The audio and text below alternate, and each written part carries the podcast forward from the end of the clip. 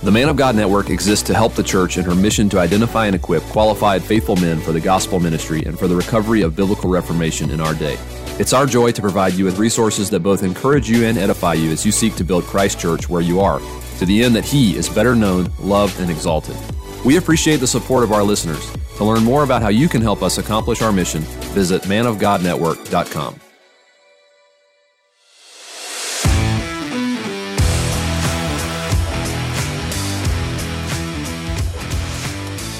Covenant Podcast exists to equip listeners with theological content from a 1689 Baptist perspective. We pray you find this resource edifying, faithful to Scripture, and Christ exalting. Now, let's get started. Welcome to the Covenant Podcast. My name is Dewey Dovel, and today I have the privilege of talking with Dr. Andrew Walker about a very important subject that has never been discussed in our previous episodes. And that subject is none other than natural law. And I believe there are few Baptist scholars as qualified to cover this subject than that of Dr. Andrew Walker. Dr. Walker, it is a pleasure and a privilege to have you on today's show. Dewey, it's great to be with you, man, and uh, just always glad to get a chance to chat with you. So it's a privilege to be here. Yes, sir. Absolutely. And we were just talking before the show that um, I'll have the privilege of studying under Dr. Walker again uh, in January at the Southern Baptist Theological Seminary. So maybe have some some follow up conversations as to to what we talk about today. But um, Dr. Walker, to get our conversation started, would you be willing just to introduce yourself to our listeners? Maybe share a bit about uh, your upbringing, your education, and, and, your current roles in Christian academia and ministry. Yeah, yeah. So, um, good question. I'm originally from Central Illinois. I grew up uh, in kind of the cornfields of, of Jacksonville, Illinois not anywhere near Chicago, because people always ask, "Oh, you're from Illinois, that means Chicago." No, not Chicago. Uh, and grew up in a Southern Baptist church in Illinois, which a Southern Baptist church in Illinois is very different than a Southern Baptist church in Alabama or Kentucky, for that matter. Just a different kind of place. Um, I would have known myself to be more evangelical than Baptist, um, but I'm proudly Baptist now, right? And so uh, went to Southwest Baptist University where I majored in religion and theology, and then did my MDiv, THM, and PhD at Southern, and graduated from there with my PhD in May of 2018, and then started teaching here at Southern um, November 1st of 2019, and um, coming up uh, on the start of four years of service here soon which seems crazy to think it's been four years, mostly because COVID makes it makes it uh, feel like I'm still brand new up here, honestly. Uh, and then up here in Louisville, my wife's a school teacher at our local classical Christian school. We've got three daughters, ages uh, almost 12, almost eight, and then a four year old. So the lone male in a house. Uh, and by way of ministry, so I mean, I'm teaching full time. And I'm also a fellow with the Ethics and Public Policy Center, which is a think tank in Washington, D.C.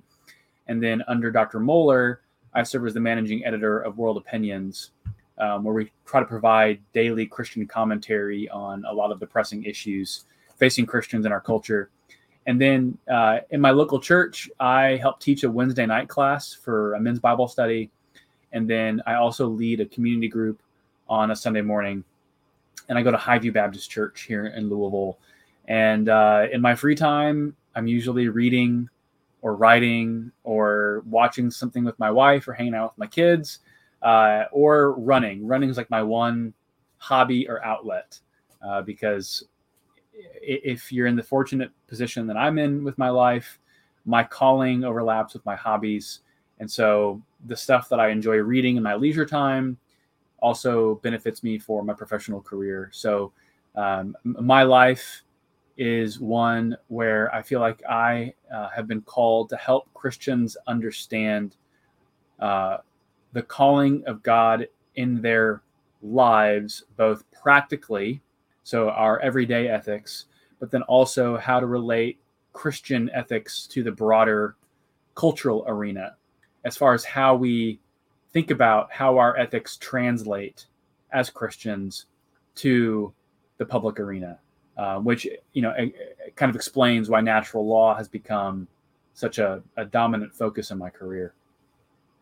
Amen. Not, and that that's what I was going to say next. As, as busy as you are, and given your upbringing in Baptist circles, how in the world did natural law come into the purview of your interests? I think that uh, just to get us to get us kind of going into the direction of natural law, um, maybe explain a little bit about how you got intrigued with natural law, and then and then go into um, a working definition of natural law and, and maybe some of the uh, historical developments of natural law based on your studies in this field. Yeah. So, goodness, there's a lot there. Um, how I got interested in this, you know, I can say this uh, with with a high degree of just you know almost recent clarity. Um, I would say my entire career has been animated around these issues of the natural law, even if I couldn't distill all of those issues kind of underneath one umbrella of the natural law. So I can think back to um, my childhood and my teenage years when I was really interested in how Christianity relates to the world. Uh, and then when I get into college, I spent a semester at the Focus on the Family Institute, where I'm learning about Christian public ethics as regards the family and the sanctity of the unborn.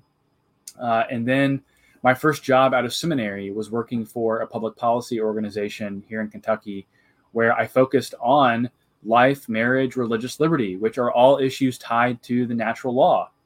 Um, and it was actually when I was in seminary, I, I can pinpoint the moment where, uh, actually, no, this would have been, I think, in college, actually.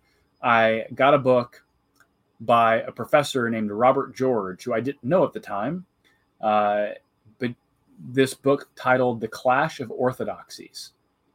And this was a book that was looking at how so many of the conflicts in our culture are related to absolute claims about moral values from either non Christian perspectives or Christian perspectives. And it creates that clash of orthodoxies, right? Um, non Christians have their own orthodoxies, and Christians have their orthodoxies. And so it's a, it's a conflict. And I remember reading that book by Robert George. And, you know, in the book, he talked about how the fact that he was a, a Catholic Christian but he didn't really invoke scripture very much. Not that he was anti scripture at all. Um, but what I noticed him doing was providing incredibly profound articulations on the rational coherence of what it is Christians believe on all of these hot button cultural issues. And I didn't know it at the time. This was probably 2007.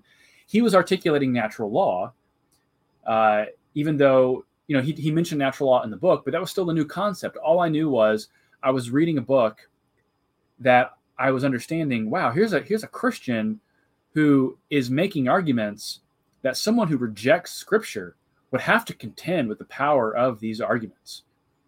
And so uh, that led me out of seminary to go work for some public policy organizations where I was dealing with these issues on what is marriage, uh, what is a human being by way of male and female? What is a human being by virtue of their right to life?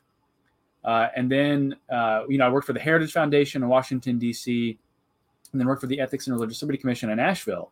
And all the issues I was studying kind of circumnavigated around issues of the natural law. Uh, and at the time, you know, in my kind of development, I hadn't necessarily studied natural law theory I had just kind of studied applied natural law, is how I would kind of define it. And so I would say over the last seven years, um, I've been immersed really deeply in kind of not just the applied issues, but kind of the the very foundational theoretical questions around what what is the natural law? How do we understand the natural law? What is what is the law written on the heart that Paul talks about in Romans chapter two? Uh, and so this has really become my life, so to speak, is if you're going to be a Christian who is passionate about relating the truthfulness of our ethics to the public arena, you're going to have to engage in conversations of natural law, whether you want to or not. Uh, but that brings us to the question you asked about what is a definition of the natural law. Uh, so the challenge there is I could offer I, in my class I offer about six different definitions. so I, we don't have time for that today, uh, but here in in our time together, I would define the natural law as uh, moral obligations for rational creatures. So, moral obligations for rational creatures. Um, there's a, a few significant theories or ideas packed into those four words. So, moral obligation for rational creatures, technically five, um, meaning that we think that morality is binding. Uh, the, the notion of there being a moral universe is the fact that morality exists. Uh, then you have questions about who orders that morality. Uh, and that's where we get into questions ultimately, I would say, that trace back to God's existence and the necessity of God for, for there to be a coherent basis for the natural law. Uh, so then you get questions of the origins of it. You get questions about the uh, content of the natural law. So, what is the natural law? What are the principles that comprise it? Uh, you get questions about the knowability of the natural law, which is, I, I said, it's moral obligation for rational creatures, meaning the natural law tradition, which I would say real quickly, the natural law tradition is a Christian tradition. It's a Christian moral tradition has always understood that by virtue of how God made us as uh, as image bearers in His image, one of the most unique attributes of being made in His image is that we bear the capacity for cognitive ability, meaning that it's our reason that uh, separates us from the rest of creation. Um, you know, animal scientists debate, you know, do dogs reason? That's not what I'm here to debate what I would say is we reason, if, if dogs do reason, we reason in profound ways, uh, in ways about self reflection, kind of phenomenological and existential questions about reason that the rest of creation does not. And so the Christian moral tradition has always said that we come to understand the natural law through the law written on the heart, but that is eminently the result of the fact that it is made knowable through theoretical and practical reason, meaning that God has implanted a moral code on our heart. There's a moral order that exists that we understand through theoretical reasoning about the nature of morality itself and the cosmos that God has created. But then there's practical reasoning as well that says, uh, how do we then grasp the tenets and principles of the natural law? uh, and that's always been a practical exercise. And and quite frankly, it means that you know we do have innate moral principles that are irreducibly there. The natural law tradition has always considered that what we would call the first principle of practical reason that good is to be pursued and evil is to be avoided. That's kind of the very, very foundational principle upon which natural law starts. And then we build on top of that. Uh, and so the natural law is not meant to be necessarily this encyclopedic catalog of moral casuistry that gives us moral clarity on every question under the sun. Natural law is rather uh, the most essential foundational moral principles that God has implanted within us that we need to know uh, in order to be his image bearers in creation and to live lives of meaning, meaningness, meaningfulness, and, and purpose. Um, so there's a lot more we could say right there, but then we think about the historical developments. Let's just begin by saying this. Uh, I would actually argue that natural law has been one of the dominant modes of moral reasoning throughout the history of the Christian church. It's not been the only mode of moral reasoning. Uh, there has been a strong virtue tradition in Christian ethics for example.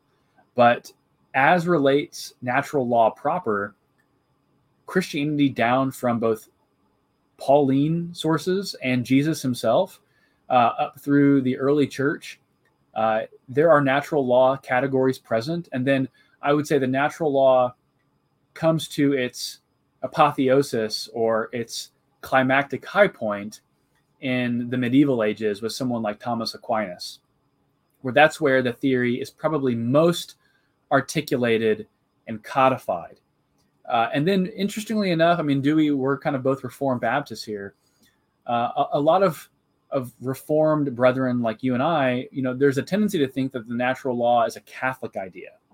That's a that's a that's a false assumption, and I I feel like one of my jobs as a professor is to disabuse people of the notion that Catholicism belongs. I'm sorry, that natural law belongs only to Catholicism. That's not accurate. If you go and read the reformers themselves, both the major reformers, as far as Calvin and Luther and Zwingli, there are doctrines of natural law in their thought. But then you go and read lesser known reformers as well, like Johannes Althusius, Girolamo Zanchi, uh, Niels Hemmingsen. All of these individuals are astute natural lawyers. Now, there are further historical developments. Most uh, we would look to at the Enlightenment, where Enlightenment kind of rationalism begins to do two things. I think one, attempt to develop a system of natural law devoid of any type of theological metaphysic. And we see this in the type in the work of such individuals as Hugo Grotius, that they're kind of positing a natural law that just is kind of invented from thin air. It's kind of an Archimedean natural law. It just it just exists by virtue of reason, um, but it's not necessarily divinely uh, originated. But then we also have developments in uh, the decline of the natural law and the Enlightenment, where you begin to have kind of rationalist uh, philosophers begin to deny that you can develop any type of ought from an is. So th- their argument here is, uh, you know, nature doesn't have moral oughts built into it because if we remove God from the equation, all we have is just substance, not obligation. And so, therefore, you have the very notion of nature, of there being a nature to nature called into question. And you know, I'm not a historian of idea. I'm not an intellectual historian, but I would like to think that a lot of the issues that we are having right now as a society are issues that flow downstream from that denial of the existence of nature, the, the denial of teleology, uh, the, the, the, the denial that nature has any nature or that there is purpose or meaning built into the essence of things uh, into the quiddity of things is, is the academic terminology. Uh, and so now, you know, the reason something like transgenderism is possible is because maleness and femaleness is not understood to be a category with a definite structure and nature to it. Rather, maleness and femaleness is is really whatever you want to pour in to that category. Uh, and so that's really why we are where we are right now, and why I think that um, obviously we need Scripture. We need we need the revealed Word of the Lord to bring final authoritative clarity. Um, but we also have to understand that when Scripture speaks, it's speaking about uh, an intelligible creation order. And so, if we as Christians are going to have um, a public witness, if we're going to love our neighbor as ourselves, it means telling the truth to our neighbor about the nature of how they've been made and the limits that are necessary uh, for them to live within if they're going to flourish. And so, far from natural law being something that's extraneous to our mission as Christians, I think it's inextricably bound to our mission because really, if we're going to share God's love, we're going to have to share the fact that God has ordered the world in certain ways. And the reason that people experience misery and brokenness is the fact that they have tried to transcend those limits that God has placed in us and on us. And a part of our coming to Christ is repenting of our rebellion from that creation order. Dewey have gone on way too long, brother? So uh, you you offer some conversation and, and some and some dialogue here, because otherwise I'm just going to start lecturing for the next 30 minutes.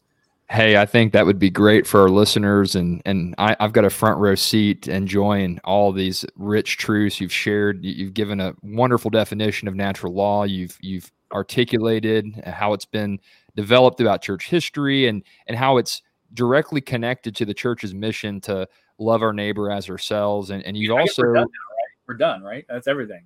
I mean, basically, I mean, we, we've solved every issue related to um, whether or not natural law should be pursued and, and, known by Christians in the 21st century. So I think that, uh, and we've done it in 20 minutes. So I, right. I think that we need to get this uh, episode circulated far and wide as quickly as possible. Um, I love how you tied though towards the end of your um, your response there to that question about its roots in Scripture or its, or its connection yeah. to Scripture, um, because I think a lot of people would say maybe ignorantly, but but they they would say this: the natural law it could be regarded as a Catholic doctrine could also be regarded as purely philosophical speculation. And I, I wonder if you'd be willing to provide just a brief argument or defense for natural laws, biblical roots. What are some key passages oh, yeah. that that just ordinary Christians can go to who are listening to today's show? They can go to Scripture and say, "Hey, this text." Is affirming that natural law is rooted and grounded in God's special revelation. Yeah, I mean, so Dewey, great question. I mean, um, and I, I, should add right now, I'm actually working on a book that uh, I'm almost done with. It won't come out until 2024, unfortunately. Um, but I'm working on what I'm. It's tentatively ki- titled "His Glory, Our Good," and it's intended to be kind of a natural law evangelical introduction. So these types of questions about you know the biblical foundations for it. Um, I think the you know the preeminent text exegetes would look to is Romans 2 14 and 15. And I'll just read those real quickly. Um, For when Gentiles who do not have the law, and I think he's referring to the Mosaic law, uh, uh, by nature, law requires, they are a law to themselves, even though they do not have the law. They show that the work of the law is written on their hearts, while their conscience also bears witness, and their conflicting thoughts accuse or even excuse them. Now, I take the position, kind of the majority position in the history of interpretation of this text, that Paul is talking here about uh, non Christian Gentiles who have an awareness of the moral law, not the Mosaic law, because they didn't have the Mosaic law. That was for Israel but he's saying that they have a law that is written on their hearts, uh, where it goes on to say uh, that their conscience also bears witness, meaning their conscience it it it it, it, it impinges upon them to the to the recognition of a, a, law written inside of them.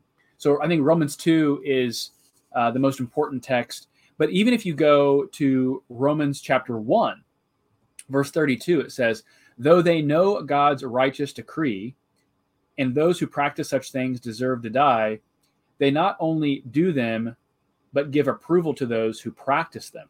So that language of though they know God's righteous decree. Uh, so that means that there is there is uh, a, a, decree, an order that God has placed in the universe, uh, and that they know that it exists. The problem is, as Romans 1 talks about, uh, we suppress the truth in unrighteousness. And this is a huge truth that I want to make sure I'm, I'm really clear on right now. In my view of things, our problem is not our knowledge of the natural law. Scripture makes it pretty clear that we have knowledge of the natural law. Our problem is a volitional problem, is that we know the natural law but we disobey it. We suppress the truth in unrighteousness. And the reason this matters is because if we're going to say people can be truly held guilty and accountable for their sin and for their wrongdoing against a holy God, they have to know the nature of the moral system that they've broken. They have to know the divine origin of that moral law of who they've sinned against.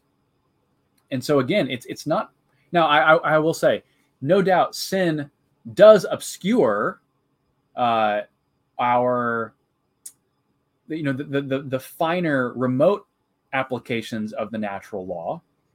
Um, but the most basic principles of the natural law we do know. Um, i don't actually have to convince someone that murder is wrong. Every human being with a functioning brainstem understands that murder is wrong and in fact if you go to the, the abortion debate right now the abortion debate is not over whether murder is good no pro abortion individual would say that they're pro murder. Rather, what the pro choice individual is doing is denying that the child is a person. So, therefore, if they're not a person, it's okay to end their life because it's not murder. You're just ending the existence of a biological organism who's not a person. Now, I think that they're mistaken, obviously. Uh, but that goes to show you that there is a cognitive misfire and a cognitive misunderstanding that sin introduces into the mind that leads them to go down a path of utter futility. Um, but generally speaking, uh, in Louisville, Kentucky, 99.99% of people are going to go to bed tonight not murdering each other because we understand that life is one of those intrinsic basic goods that we want to protect and foster uh, a, a, protection around. Okay, so those are just a couple verses. There's so much more. Um, I would actually point us to Genesis chapter one, where the very existence of creation order itself, so that when God posits the very notion of creation order and creation, that assumes that there has to be order built into it, right? So God isn't going to just create a cosmos and then say to the cosmos, okay, you now run according to however it is you want to run. Rather, God is going to create ex nihilo, and then he's going to then order, bring order to uh, what he's created, such that his image bearers can find their way within it, even if it is done errantly because of sin. Uh, and we see this happen all the time, even today. Uh, one of the classic examples I get given this moment is uh, a few years ago, I was driving and there was a sign over the highway that the Tennessee Department of Transportation had put up that said, Drive safely, arrive alive. And the reason I had done that is because there was an ice storm and they were trying to tell people, hey, modify your behavior to protect your life. Well, okay, they didn't have to engage in laborious syllogisms about what that was trying to communicate. Rather, everyone simply knows, hey, I want to arrive at my destination with my life intact and, and uninjured. So if that's the case, and my life is a moral good, I am then going to have to redirect and rearrange how I'm driving so that I can protect my life. And we do this, Dewey, a million times a day. One of the debates of the natural law, again, is how you define it. How I define it is anytime any rational agent is seeking to protect themselves, their family, their spouse, that's that is participation in the natural law. So creation order itself, Genesis 1 explains that. Uh, another place I would go to is the book of Amos. When Amos is indicting the nations, he's indicting the nations for the nations having violated the moral law of God. Now, the nations didn't have the Mosaic covenant.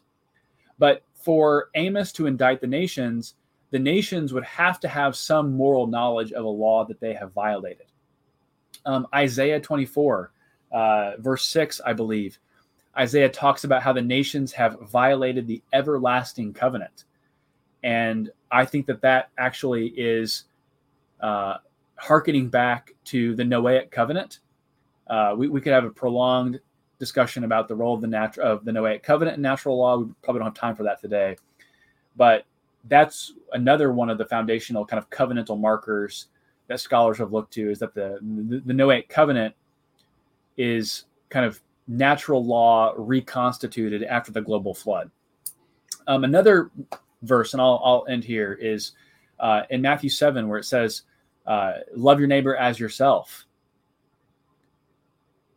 tons of sources have said that that is a principle of the natural law. That's a general reciprocity. Love your neighbor as yourself, um, meaning if you want to do justice to other, or if you want justice for yourself, you have to do justice for others as well. And maybe I'll just stop here with this. Um, I think most of the reformers would have seen that the Ten Commandments, um, particularly commands five through 10, are codified or distilled expressions of the natural law. Mm. That um, you take the sixth commandment, thou shalt not murder. Um, it wasn't as though murder was okay before the sixth commandment was in place. Murder was always wrong. So it's not as though the prohibition on murder comes into existence in Exodus 20, verse 13. Rather, what is the Mosaic Decalogue? It is a distillation, I think, of those creation order principles laid down in Genesis chapter 1 and then reaffirmed in Genesis 8 and 9 in the Noahic covenant. There's a whole lot more here, Dewey. Uh, this is just the tip of the iceberg, but you get the sense. This is wonderful stuff. And to the listener, actually, recently I, I had to write a, a, paper for school, and I, found that in my studies uh, and, and, researching for the, the prompt that I was writing on, had to deal with natural law. Um, surprise, surprise. That's why I mentioned it in this uh, conversation. But Oxford University found that there are six universal moral principles that exist in every known human civilization and those six principles can be tied directly to the second table of the Ten Commandments. fascinating study. Uh, we can link that in the show notes in addition to some of the resources that we're going to get into uh, later on in our discussion with Dr. Walker. But Dr. Walker, this is all wonderful, wonderful uh, stuff. I, I, really think that having the biblical basis for natural law will be instrumental for our listeners who seek to defend right. it and seek to use it, uh, particularly in their evangelism endeavors. Oh, um, Dewey? I forgot to, sorry, real quick. I left out the most important one, the other most important text. Psalm Psalm 19. Oh uh, yes, great passage. The, the uh, you know the heavens declare the glory of God. Day to day pours forth speech. Um, so the notion of creation order itself, as I mentioned in Genesis chapter one, the notion that by looking at creation, we ought to be able to look at design and then deduct principles of causality and effect that inform our operation in the world. And so Psalm hmm. 19 mm-hmm. is one of the most important verses for kind of the general revelation discussion. Well, I'm glad you you mentioned that because uh, because the next question really ties into the general revelation versus special revelation from the standpoint of the natural law versus positive law distinction, and and this is something that I really didn't start studying and getting into until probably a couple of years ago, largely just due to, to seeing uh, more intelligent Reformed Baptists, whether it be just lay people, pastors, or scholars on social media, talking about how that natural law, positive law distinction is essential to understanding uh, what laws um, carry over from the old covenant to the new covenant versus what laws do not. Would you be willing to touch on that um, that natural law, positive law, uh, positive law distinction, and maybe tease out some of the hermeneutics that maybe do good diligence to that distinction, yeah. but others who who who maybe don't do as well of a service to that distinction. So, uh, I mean, I would begin here with the distinction between positive law and natural law. Positive law is what we would call codified human law. So it's the law that legislatures pass um, that are duly enacted that have the force of law because you have duly enacted legislators creating the law. Now, if you are a le- positive law is not the same thing as being a legal positivist. A legal positivist is one who thinks that all man-made law is the beginning and end of law and that there is no reference outside of the law other than the statute itself. And that's a deeply, I think, unchristian way of thinking about law. Um, the the traditional formula is that all positive law, if it's justly constituted positive law, ought to flow from the natural law. So that if you have a law that is unjust, it means it doesn't actually retain the force of binding obligation on the individual because all law law is a standard of measurement that we are to conform our behavior to under the belief that if we fulfill this law's obligations it's going to advance justice it's going to advance the human good. So if a if a if a law does that, let's let's take a, a seatbelt law. Someone might say that a seatbelt law is unjust. I would say no, a seatbelt law isn't unjust. You might not like a seatbelt law because you don't want to wear a seatbelt, but it does pass the test for rational review and rational basis because the purpose of a seatbelt law is to protect your life. And so the law is trying to actually protect you uh, and, and safeguard your existence, not tear you down. Now, where we get into thicker discussions is what happens when you have unjust law that is actually doing damage to image bearers. It's it's contra the moral good. And I think the most helpful example here is to go to Martin Luther King Jr.'s letter from a Birmingham jail, where what does he do? In in criticizing racial supremacy laws in Alabama, he explicitly cites the Christian natural law tradition. He cites Aquinas and Augustine, which I think is deeply illustrative for how we think about the relationship between theology and law, for one. Two, it also shows the proper relationship between religion and, and law, right? I mean, so if it's it's it's okay to cite law, I'm sorry, it's it should be okay to cite religion when religion is is furthering the good, as Martin Luther King demonstrated. But King, in that letter, says, citing Augustine, an unjust law is not a law because uh, King goes on to say, any law that tears down human personality can't be just. And these racial supremacy laws tear down human personality and so they can't be binding. Because again it, it's doing destruction to the image bearer. It's not seeking their good. And so thankfully um, you know on the whole i mean you may not like certain laws in the united states. That doesn't mean that a law that you don't like is unjust now we do have i mean I, I, we racial supremacy laws were patently unjust laws um, the Roe v. Wade decision in 1973 that was unjust.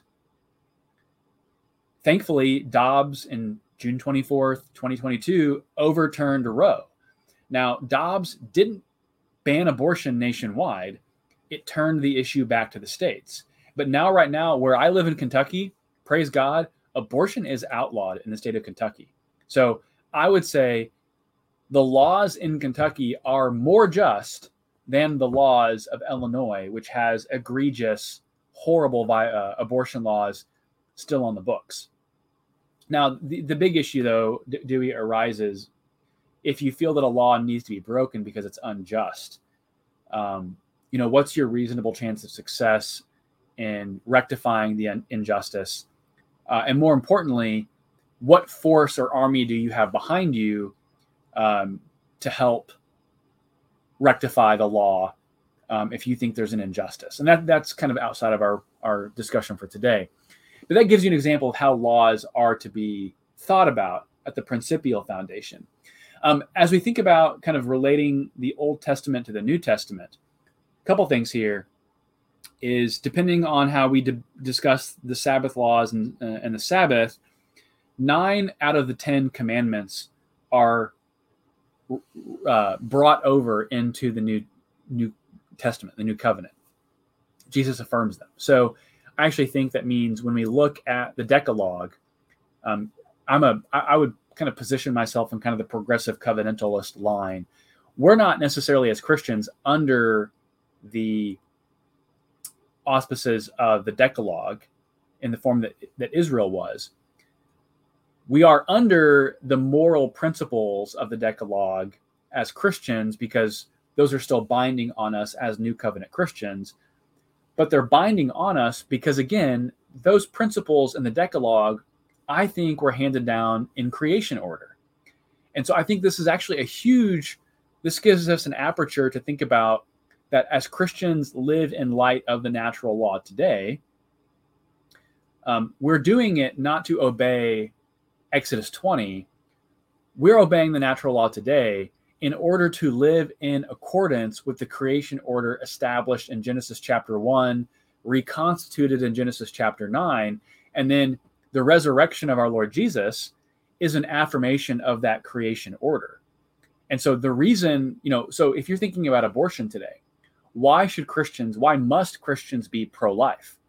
We must be pro life because God is the author of life. Christ is the author of life, it says in Acts chapter 3.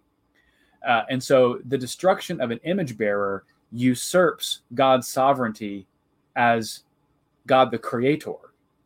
That's established in Genesis chapter 1. Genesis chapter 9, we read, If you shed man's blood, by man shall your blood be shed. That's a recapitulation of creation order. Genesis or uh, uh, Exodus 20, verse 13, sixth commandment distills that command, thou shalt not murder, that, that was begun in creation order. We then go to the New Testament. It's still wrong to murder image bearers in the New Covenant. Uh, and a part of the reason that's the case is because we have the Spirit inside of us illuminating us to understand that all persons are made in God's image and they bear intrinsic worth and dignity and deserve respect under the law, born and unborn, because God is their creator and their author.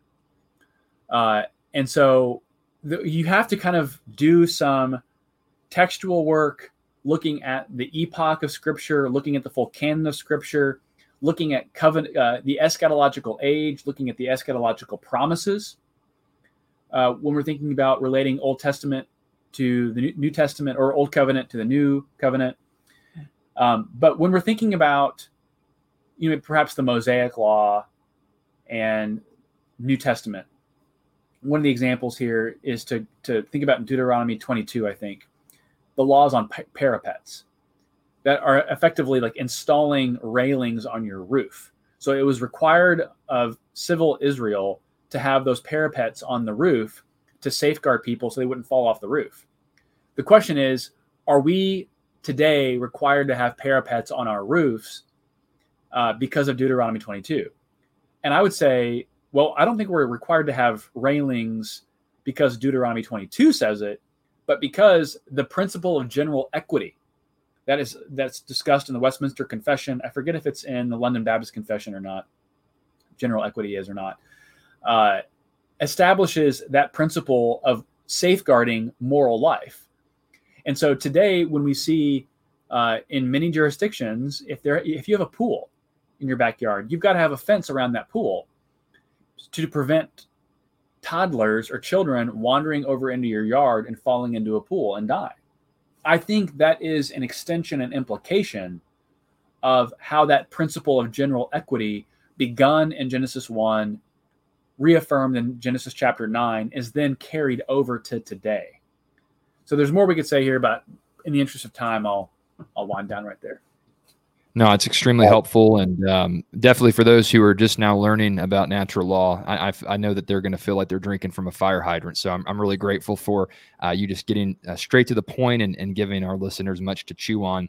But as we bring today's conversation to a conclusion, um, just as we think practically now for for Christians who um, maybe are brand new to the concept of natural law, or maybe they studied it, but they're, they're looking to go deeper.